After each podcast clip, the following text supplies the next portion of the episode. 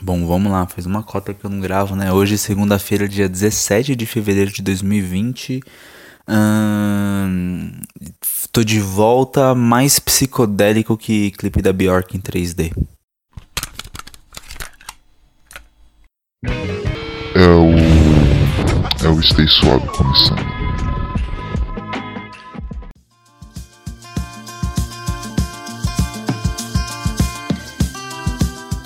Salve garotinha alucinado e salve garotinha psicodélica. Aqui quem fala é o Carlos e depois de um breve ato eu tô de volta com mais uma edição do Stay Suave, o podcast que expande a sua mente ou te deixa ainda mais confuso e estático, cara. É... Antes de começar eu quero pedir desculpa, né, pela demora para sair um novo episódio. O último que eu lancei foi sobre Rick and Morty no começo do ano, em janeiro, acho que na primeira semana de janeiro. E de lá pra cá eu acabei não lançando nada, mas como todo mundo sabe, o ano só começa depois do carnaval. Então agora que a gente tá na época de carnaval, eu vou soltar mais um e pretendo toda semana chegar junto aí com mais uma edição do Stay Suave.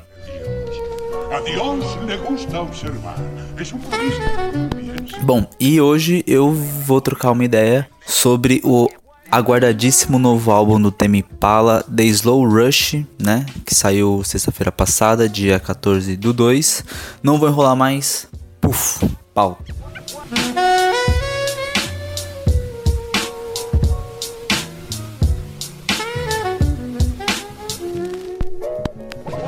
Bicho, eu acho que é oficial. A gente já pode dividir a sonoridade do Temi Impala em duas fases. Deixa eu dar um golinho de água aqui. É, a primeira fase, presente nos dois primeiros discos, né? O Inner Speaker e o Lonerism. O primeiro de 2010 o segundo, se eu não me engano, de 2012. Que é aquele rock psicodélico que deu na época todo destaque pra banda. Fez eles chegarem a grandes festivais. Tocaram no Brasil aqui algumas vezes, tocaram no Lollapalooza, né?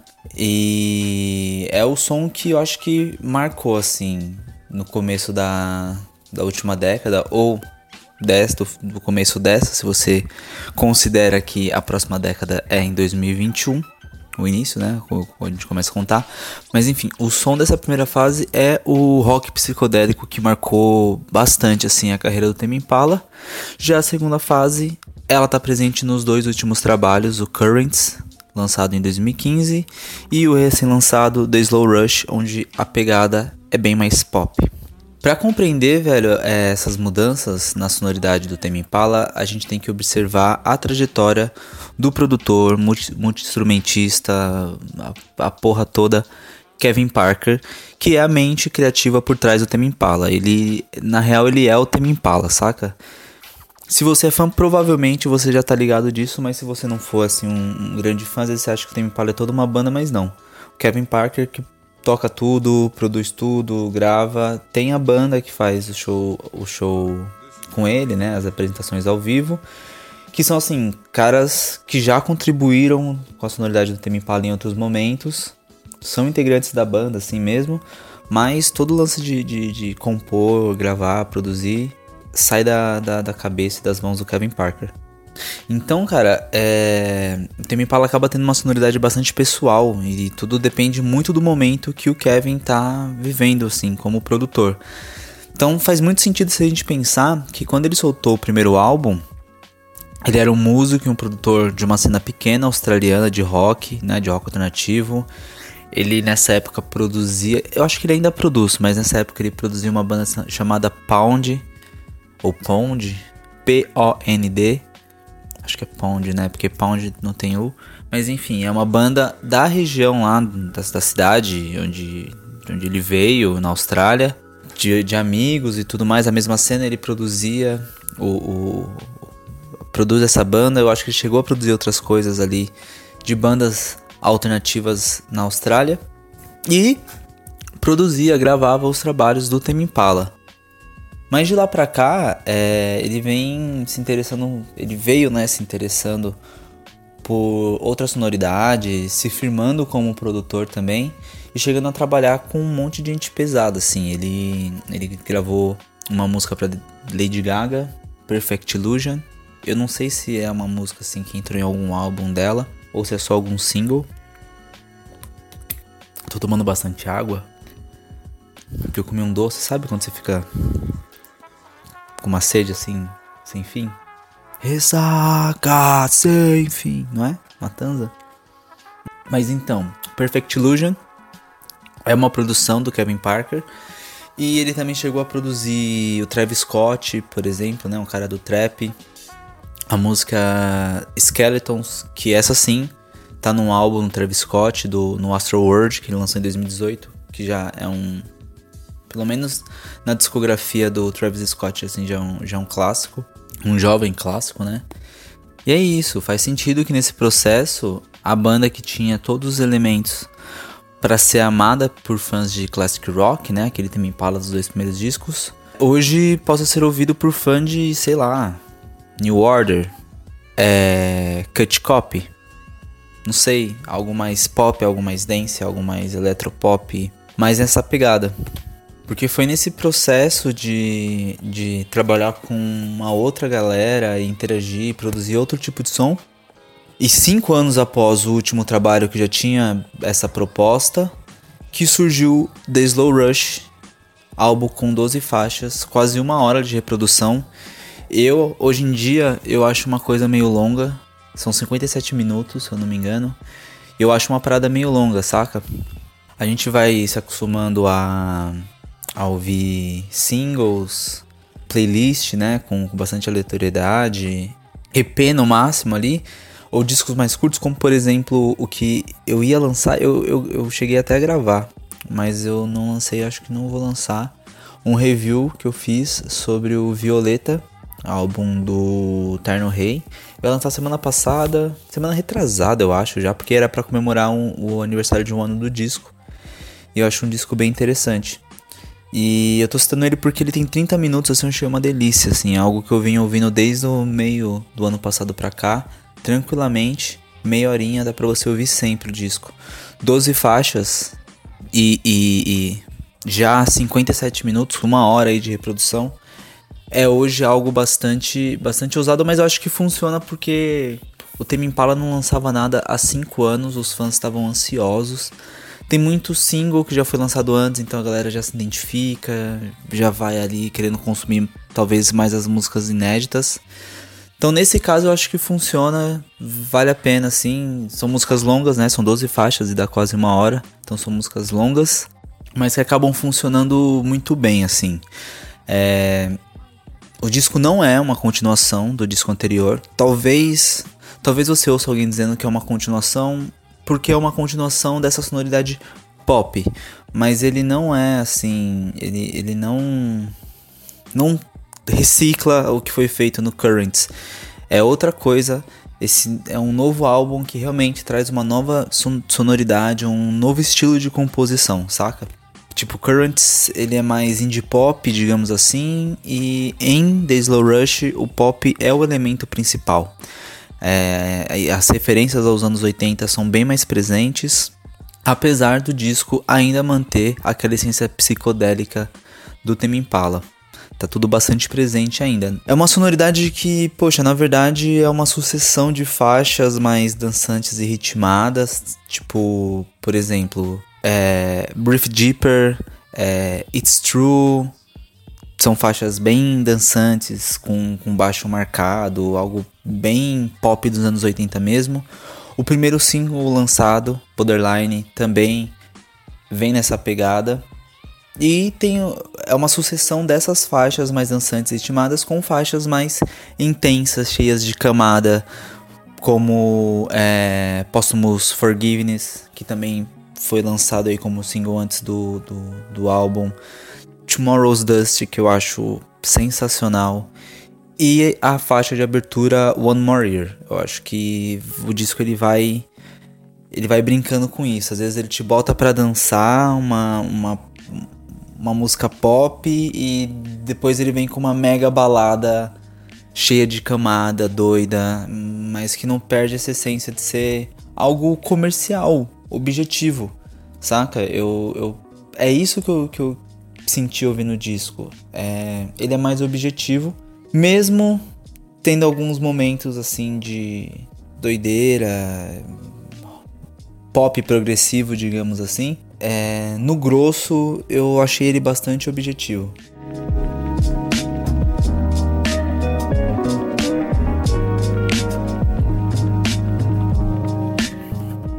São realmente composições fora do que convencionalmente se reconhece como tema Impala.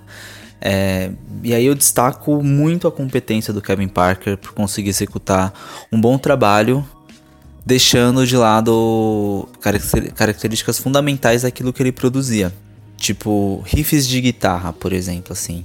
Que é um lance que eu acho que talvez fãs mais antigos da banda não curta muito o The Slow Rush por conta disso. Eu acho que ele corre o risco, né? Eu acho que esse álbum é um álbum onde o Kevin Parker corre o risco. Assim como ele já corria um pouco no anterior, de abrir mão de um público que ele já tem para conquistar um novo público. Então, em vez dos, dos riffs de guitarras, como os riffs de guitarra como um elemento é, essencial na composição, ele prefere trazer harmonias marcadas no piano, o que é realmente uma coisa bem pop, disco, né? It's True, Breathe Deeper, essas músicas que eu citei agora há pouco, por exemplo, ou se você vai sentir isso assim, em, outro, em vários outros momentos, mas são músicas que você vai sentir isso que eu tô falando bem presente. O que eu acho que, a música que eu acho assim que talvez agrade mais o fã, o fã antigo, seja One More Hour, que é a última faixa, a faixa que fecha o disco. Uma faixa longa, com 7 minutos, mas que ainda preserva algo de rock and roll nela. No restante, o que você vai encontrar do tema Impala antigo é, é a, a, parada psicodélica, as músicas cheias de camada, o phaser comendo solto. Outro ponto bastante interessante, porque o Kevin Parker compôs, gravou e ele também mixou o disco. A masterização não é dele, mas a mixagem é. E tem um direcionamento de som incrível, tá ligado? Tem, poxa, virada de bateria que começa de um lado, ele leva assim, tá do lado direito, começa, o som passa assim numa sensação de áudio 3D. Pro lado esquerdo, ok, muita gente faz isso, mas ele isola o instrumento do lado esquerdo. Cara, é um disco para você ouvir de fone e quanto melhor o fone de ouvido, melhor a experiência. Ouça de fones de ouvido e sem nenhuma pressa, assim, sabe? Desfrutando cada detalhe que o Kevin Parker coloca no, no, no, nas músicas e aproveitando os, os, momentos mais simples, mais, mais é, diretos, mais pop, mais dançantes e se joga de, de, se divertir nesses momentos, tá ligado? De, de interagir e requebrar com as melodias. Eu acho que essa é a melhor experiência que o disco pode te proporcionar. Sei lá, essa foi a forma com que eu, que eu consumi o disco, ouvindo de fone, interagindo dessa forma e para mim funcionou muito bem, apesar de não ser o meu álbum preferido do Tame Impala. É, inclusive na primeira ouvida eu dei uma estranhada, já tava esperando por algo desse tipo, mas é, por conta dos singles, mas tive uma surpresa, a primeira ouvida não foi, não foi assim, nossa, apaixonante. Mas quando eu botei o fone e parei e falei, vou ver essa parada, a experiência ficou muito melhor. Eu vou. O, o lance de direcionamento de som, eu vou mostrar para vocês agora o, o que eu quero dizer para vocês sacarem.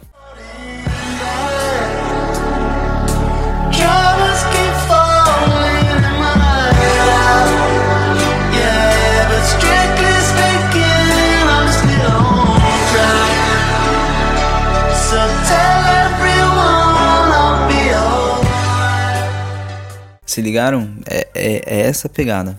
É, e a temática do disco? Bom, é, eu acho que é o, o, grande lance desse disco é o tempo, tá ligado? Uh, a primeira faixa é One More Year, né? Mais um ano. A última faixa é One More Hour, mais uma hora. E é legal porque é, o nome da última música é Mais Uma Hora depois que você levou uma hora ouvindo aquele disco. Fora isso, não, não só nesse momento, mas em diversos outros elementos que representam o tempo estão presentes, assim. Então, as estações, o Posthumous Forgiveness, né, o perdão póstumo, o, a, várias coisas que lidam realmente com a questão do tempo das mais diversas formas. É, Qual, é, qual que é mesmo a música, velho? Agora eu não vou me lembrar. Deixa eu ver aqui. Esqueci o nome. Ah, sim. Sim, Stent Destiny, cara. Porra, esse som eu achei assim uma puta balada. É, é a segunda faixa do disco. Eu viciei nela, assim, tá ligado? E ela fala sobre esse destino instantâneo, sobre a, a- o desejo de viver uma, uma paixão imediatamente, tá ligado? E essa coisa do tempo, o trânsito, o vamos pra outro lugar, vamos viver isso agora. Então, cara, de diversas formas, o tempo é a temática do disco. E eu acho que a capa, né, a capa dos singles e a capa do disco mostra muito, muito bem isso, assim, que é o lance do, sei lá, é, as areias do tempo, uma, uma, uma parada dessa. Porque é sempre uma casa vazia, uma janela, uma casa vazia e areia. Uma porta e areia. É, então acho que acaba dialogando um pouco com isso. Tá sempre mostrando um espaço vazio. Como, sei lá, vamos fazer interpretação muito louca aqui. Momento interpretação muito louca. É uma casa vazia e a areia preenche essa casa e tem a janela e a janela parece que é, e a porta e é por onde você pode sair, mas parece que a areia tá sempre entrando também por aquele lugar. É algo muito louco. Interpretação muito louca que não quis dizer nada.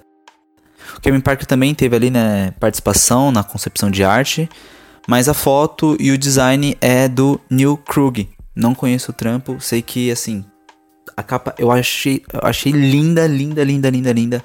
A, a capa dos singles também são maravilhosas, mas a capa do disco assim ficou lindona. É aquela parada pra assim, se você tiver em vinil assim, grandão, bonitão, puta que pariu. Bom, é, eu acho que vou ficando por aqui. Ouvi final de semana agora algumas vezes do disco. Gostei bastante. É, não é o, o melhor. Eu acho que o Currents ainda consegue, por ser esse álbum de transição, consegue juntar ali o melhor dos dois mundos. Mas a Slow Rush é um puta disco. Algumas músicas eu realmente fiquei viciado. Borderline já era uma, uma faixa que eu gostava bastante, né? O primeiro single que ele lançou em abril do ano passado. Inclusive, a letra, eu acho que é a que mais foge do, da temática do, do tempo. Tá ali presente de alguma forma. Mas também tem uma letra super interessante, parece algo romântico, né? É uma música de, de, de amor, assim. Mas ele vai descrevendo certas coisas da síndrome de borderline. Então, pô, baita disco, acho que vale a pena você ouvir. É isso, vou finalizar essa bagaça.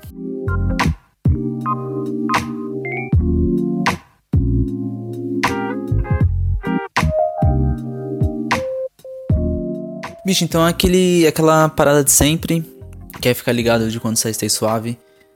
Me siga nas redes sociais, principalmente no Twitter, porque é lá que eu sempre posto, porque dá pra colocar vários links, né? O link de várias plataformas. Então, meu Twitter é arroba profile underline Carlos. E se você quiser me, me seguir também no Instagram, fique à vontade no low underline profile underline Carlos. Eu acho que é isso. Se você já ouviu outra edição do Stay Suave, se você sempre ouve Stay Suave, você deve estar de saco cheio de me ouvir falando sobre as redes sociais. Mas é essa parada. Se quiser trocar ideia comigo, é lá que você me encontra. Até o próximo episódio. Semana que vem. Aquele cheiro no cangote. E eu vou indo nessa.